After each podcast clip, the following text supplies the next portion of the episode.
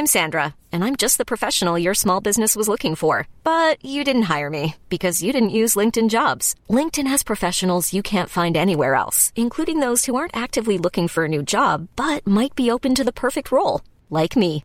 In a given month, over 70% of LinkedIn users don't visit other leading job sites. So if you're not looking on LinkedIn, you'll miss out on great candidates like Sandra. Start hiring professionals like a professional. Post your free job on linkedin.com slash achieve today.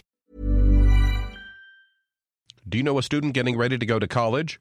Or are you looking at going back to school yourself? The Woodward Hines Education Foundation and the Get to College program help more Mississippians get to and through college to get certificates and degrees that lead to meaningful employment. They offer free college planning advice, including hands on FAFSA completion assistance through in person or virtual appointments. Visit gettocollege.org to learn more.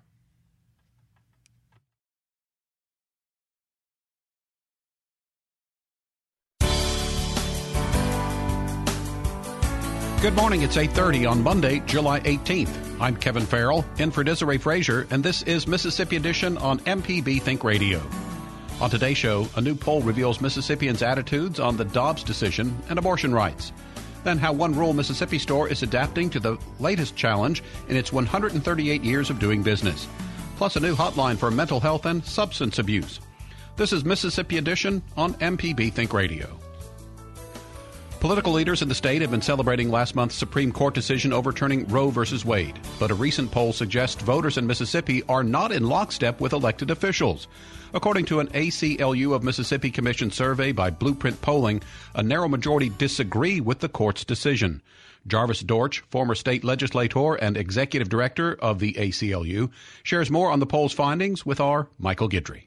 This has been a 50 year issue about overturning Roe and abortion access and you know the questions with abortion related laws in Mississippi has really been a theoretical question because there's always been that backstop of Roe uh, protecting the right to an abortion. So we wanted to know now that this is a real issue, how do Mississippians feel about the decision itself, but how do Mississippians also feel about any laws that may come as a result of Roe being overturned, uh, the criminalization of abortion, um, different things that impact women in the state. We want to get a sense of where voters are at now that these are real laws that are going to be affecting um, families, women, and Mississippians across the board.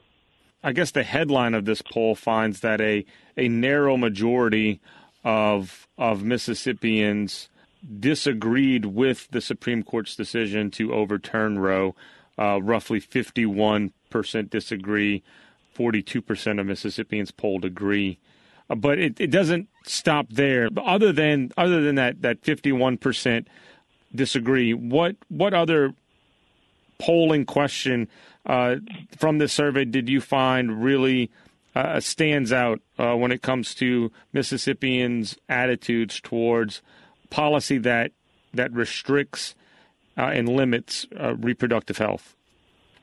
Yeah, I think the um, the next part of that that's, that stands out to us is the, the, the questions around what to do now about you know criminalization of abortion or um, reproductive health, and there's a uh, the vast majority majority of Mississippi voters oppose any efforts to criminalize that. Um, to allow law enforcement or the state to um, check internet history, uh, medical records, uh, to go really and enforce these laws. Uh, even with the individuals or voters that agree with the decision in Dobbs, there's a big reluctance amongst them to allow the state to do all of the things that we're seeing being proposed in other states as far as uh, intervening in the privacy of you know, families and women who who may either have a miscarriage, they may have a complicated pregnancy, or they may have um, um,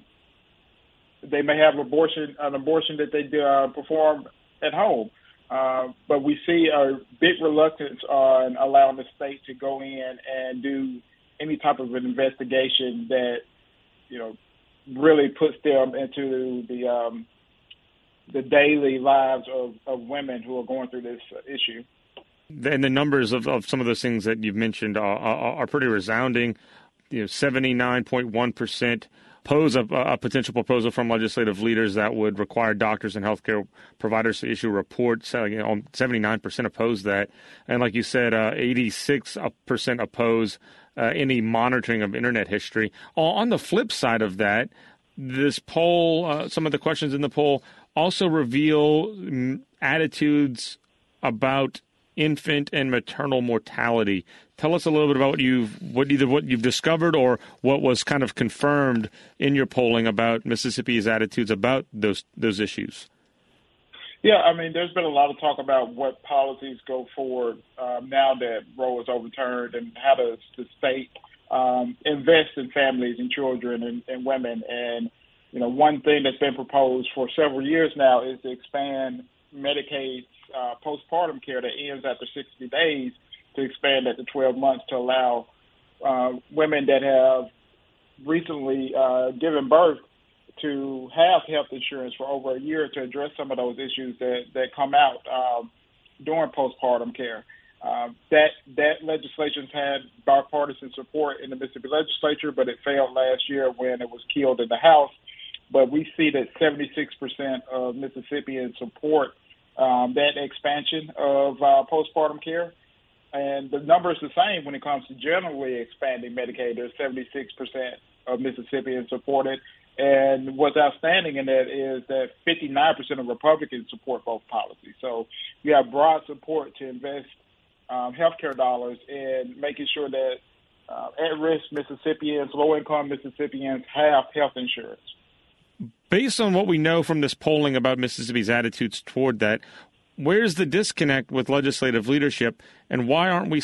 Why isn't the state seeing more policies that reflect these attitudes? Well, I mean, I think one of the the the, the reason, the biggest reason for that, I think, is uh, you have legislative leaders and legislators in general that don't feel like there's any any you know repercussions from not voting for the policies that Mississippians want. That they have drawn districts that are heavily favored to keep them um, in office, and that's on Republican side and the Democratic side. Their biggest concern is a primary, Democrats and Republicans. They're not responding to the general needs of the general, you know, general voters in Mississippi. Um, so that's that's a big issue. I think with Roe being overturned and with these laws that are being passed having such a real dramatic impact on especially women because we see a big gender gap in these numbers as well that women typically um, oppose Roe, I mean oppose the decision in Dobbs by about 10% higher than the the general number that we gave. So we think that as we see these laws that have such a dramatic impact come forward, we're going to see voters – uh, take these issues more seriously and actually make sure that they're demanding that their lawmakers, their legislators, their governor pass bills, uh, pass policies that actually benefit their families. Finally, I'd like to shift to some of the last questions asked, and that has to do with uh, favorability of, of the state's elected leaders. I'd like to take a look at how uh, the longest serving legislative leader, uh, and that's how Speaker Philip Gunn does. And the most jarring thing to me that I see in this poll is that 45% of respondents said they didn't have enough information to form an opinion on uh, the, the, the speaker's favorability. The man who basically used the power of his office to to to squash the latest efforts to extend Medicaid. Uh, what does it say that almost half of the people responding don't have a strong enough or, or don't feel comfortable enough answering that question to begin with? I think a lot of uh, Mississippians kind of tune the legislature out. They don't expect much out of that body, and you know, unfortunately, that's we see that in this poll, but we also see that as voter turnout. People are tuned out to what happens at that Capitol, and that's because they're not seeing anything produced at that Capitol that really benefits them, and they've come to expect that lawmakers at the Capitol are not going to do anything on their behalf, and that's a real shame. So I think that's, for me, that's what those numbers tell me that people are, are really tuned out to what goes on in the Mississippi legislature. Well, Jarvis Dortch, Executive Director of the ACLU of Mississippi, uh, thank you so much for your time and uh, breaking down this poll with us. I appreciate it. Thank you.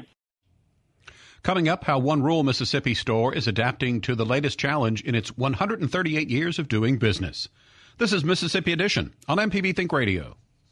Deep South Dining is the show all about the culture of Southern flavor, from fried chicken and collard greens to shrimp and grits and a glass of sweet tea. Subscribe now to the podcast using any podcast app or download our MPB public media app.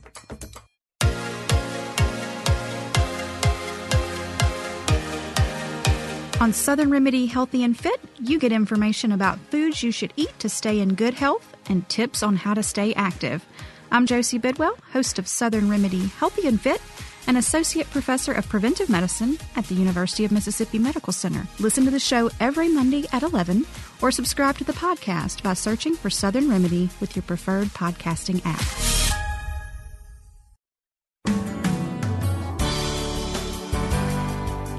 This is Mississippi Edition on MPB Think Radio. I'm Kevin Farrell. Country stores are a hallmark of the rural South, the kind of places where you can buy fertilizer in one aisle, lotion in the next, and crickets for bait in a third. While many closed years ago, driven out by big stores with cheaper prices, others hung on. As Stephen Bisaha of the Gulf States Newsroom reports, adapting to challenges like inflation is nothing new for these 100 year old stores. With two floors filled with baskets of cotton, cast iron skillets, and farming plows, the Simmons Wright Company in Kewanee, Mississippi is a country boy's dream. And the boy dreaming today is 75 year old Lewis Hankins. He made the short drive from Alabama to this 138 year old store, and he can't stop playing show and tell with the rusted farm equipment he pulls from the shelves. That's what they weighed their cotton with. That right there. Really, he's enjoying his own game of I bet the Jersey born reporter doesn't know what this is. And that's an old rolling pin. I know you. Oh, I know a rolling pin at the very least. I'm not that ignorant. As someone who seems to really love a story like this, oh, what, what's the consequence of not having as many? Well, country life. Country life. It's no more country life, not like what it used to be. Hankins sees the store as one of the last vestiges of that life. But the truth is, a lot of those things he's picking up and admiring are just window dressing now. We, we bought those things at auctions and we've had them for years. It's just kind of orna- ornamental. Gary Pickett owns the store and says the merchandise side only makes up a small fraction of his business. We sell it, but not very often. The home repair wall does pretty well. He bought most of it from a hardware supplier that went under five years ago. But inflation will likely cut into that side of the business real soon. Pickett points out a customer inspecting a roll of copper wire. Look like a man. See, he sees the old price on the on the wire there. He knows he's getting a deal. Copper wire's really gone through the roof. If I replaced like that roll he's got right there, instead of being like twenty five dollars, that's like sixty bucks. Love y'all. Thank y'all. Inflation's hurt those sales, but the pivot away from merchandise happened years ago. Most of Pickett's business now comes from selling food, like fried catfish and pork skins. Simmons Wright shifted to cooking after the Great Recession hit the store's bottom line in 2008. A more recent challenge has been the spread of dollar stores in the South. Uh, Dollar Generals are everywhere, and there, there was really, really the competition. But I don't try to compete with them. We just try to keep on doing our thing with the cooking part, and it's really helped us out a lot. So it sounds like it's it. You morph from general store that also sold food to now place that sells food, and also sometimes your general store. Right. Yeah. Even if none of it ever sells, the atmosphere created by the old nutcrackers and antique soda bottles still makes for good business. In fact, country store chic has become modern fashion. New general stores are popping up all over the rural South. They draw in customers with the look of old style country life while replacing the creaking steps and aged merchandise with modern AC and novelties like ranch dressing sodas. And while the atmosphere in Pickett's old family store may get people in the door, the family is divided over whether it should still bother selling those old knickknacks or leave them as just rustic decorations. In one camp, Gary Pickett's daughter says keep the tradition going. In the other, his son says toss it. She's a nostalgist. He's the person that the straight business. It's all dollar and cents to him. If it ain't making a dollar, we don't keep on doing it. Several country store owners in Mississippi worry about being able to keep their 100 year old doors open if prices stay this high. Pickett says they're surviving, but inflation is adding more weight to his son's side, including a plan to make the place an event venue. Like a wedding on a weekend, if you let them rent the cotton gin for a photo shoot and have a wedding up there, it'd be 10,000 bucks, you know, or more. That's actually an advantage these old small stores have over the big chains. During tough economic times, it's easier for them to pivot. Because it's easy to think of these stores as time capsules, looking and operating the same way they did 100 years ago. But Pickett says his family has always tried new things. They were people that, that did what it took to survive. Uh, well, they had the cotton gin then, they had a blacksmith shop, they even sold caskets. At one time, shoes and silk shirts took over. Those eventually fell away too. Despite the reputation of country stores as being locked in the past, Pickett says the only way they survived has been by changing with the times. For the Gulf States Newsroom, I'm Stephen Bisaha. The Gulf States Newsroom is a collaboration among public media stations in Mississippi, Louisiana, and Alabama. Coming up, a new hotline for mental health and substance abuse. This is Mississippi Edition on MPB Think Radio. Hello, I'm Dr. Nancy Lottridge Anderson, co-host of Money Talks. For over 10 years, Money Talks has been answering your personal financial questions and sharing knowledge about money management. Podcasts can be found on our website, money.mpbonline.org. This is Mississippi Edition on MPB Think Radio. I'm Kevin Farrell. A new resource is now available for Mississippi residents to help address mental health and substance abuse crises. The 988 Suicide and Crisis Lifeline launched over the weekend and will operate through the existing National Suicide Prevention Lifeline to better assist those who need emergency intervention. Brenda Patterson, Executive Director of Contact Crisis Line in Mississippi, highlights the new service with MPB's Rhonda Dunaway. So it's been a long process with getting the number approved, with each state coming up with their plan and then working with their local resources and mental health uh, centers in order to get on board with this. In addition to a telephone number, it also provides an opportunity for chat, for online emotional support for people that are more comfortable talking about their problems online rather than on the telephone. And that is our way of being able to reach our teens and young adults who are much more comfortable talking online on chat and texting. And so this affords that opportunity for them as well. So 988 is twofold. It is chat as well as uh, a simpler way uh, through the telephone to connect with emotional support.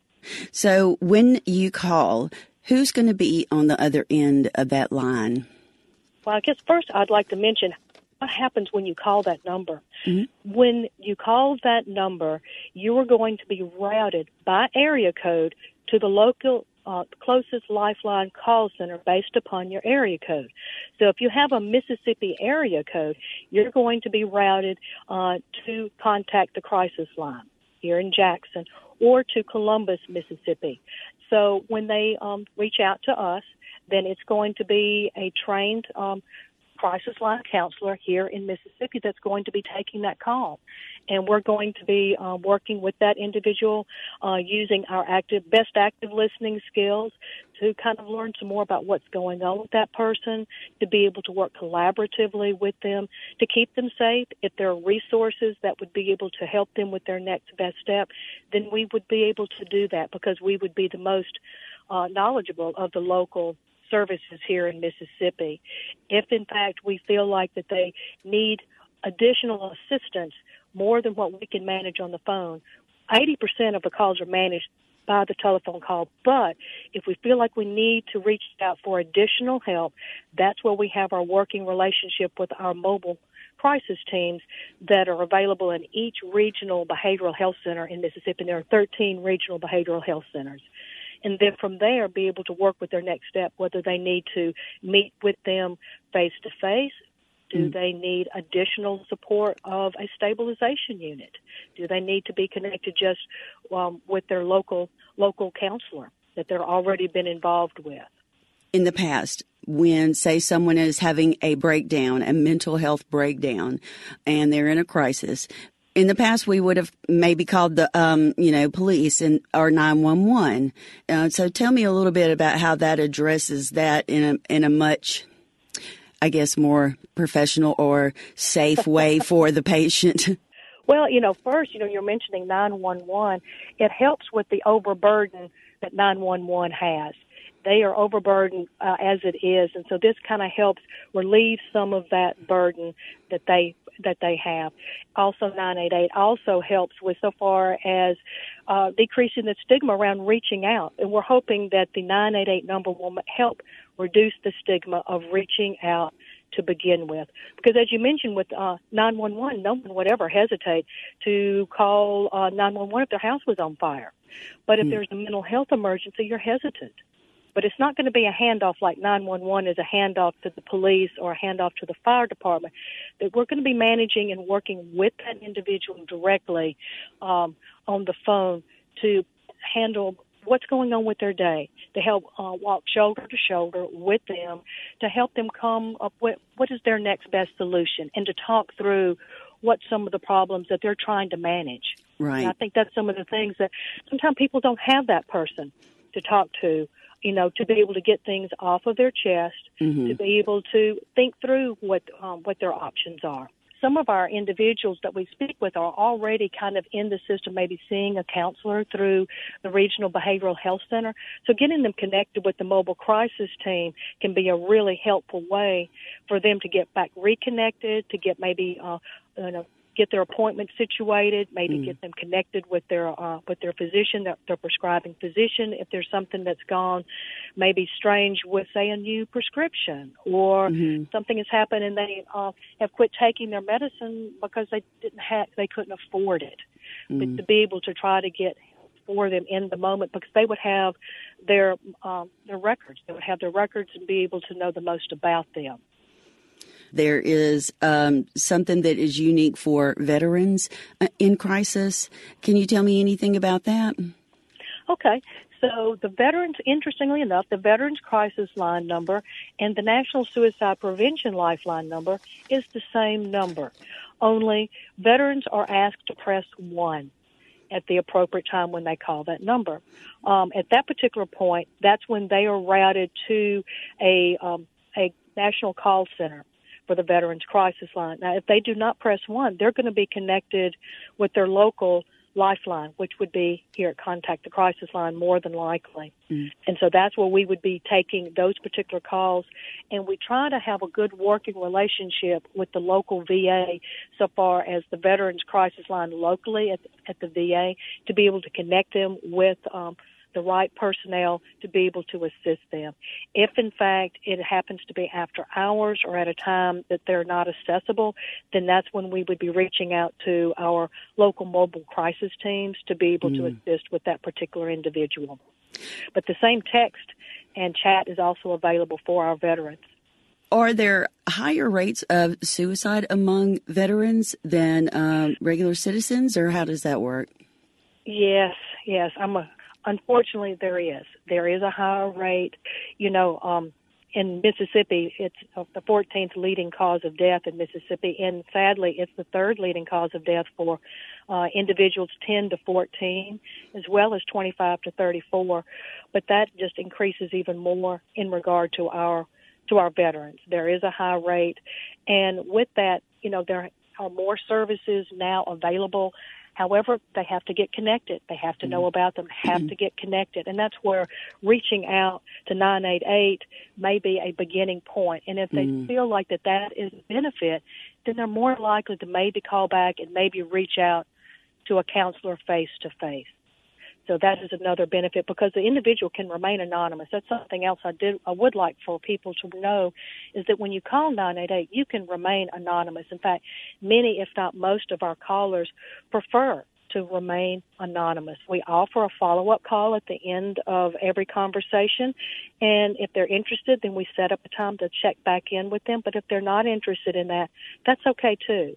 Mm. Um, many times that's part of why they like to call 988 because it is anonymous and they are able to talk to someone who is very objective, who has unconditional acceptance and positive regard for them and is willing to hear hear them out and hear them talk about what's going on with their day and help them talk through what they feel like is the next best step for them. Brenda Patterson is the executive director of Contact Crisis Line in Mississippi. This has been Mississippi Edition on MPB Think Radio.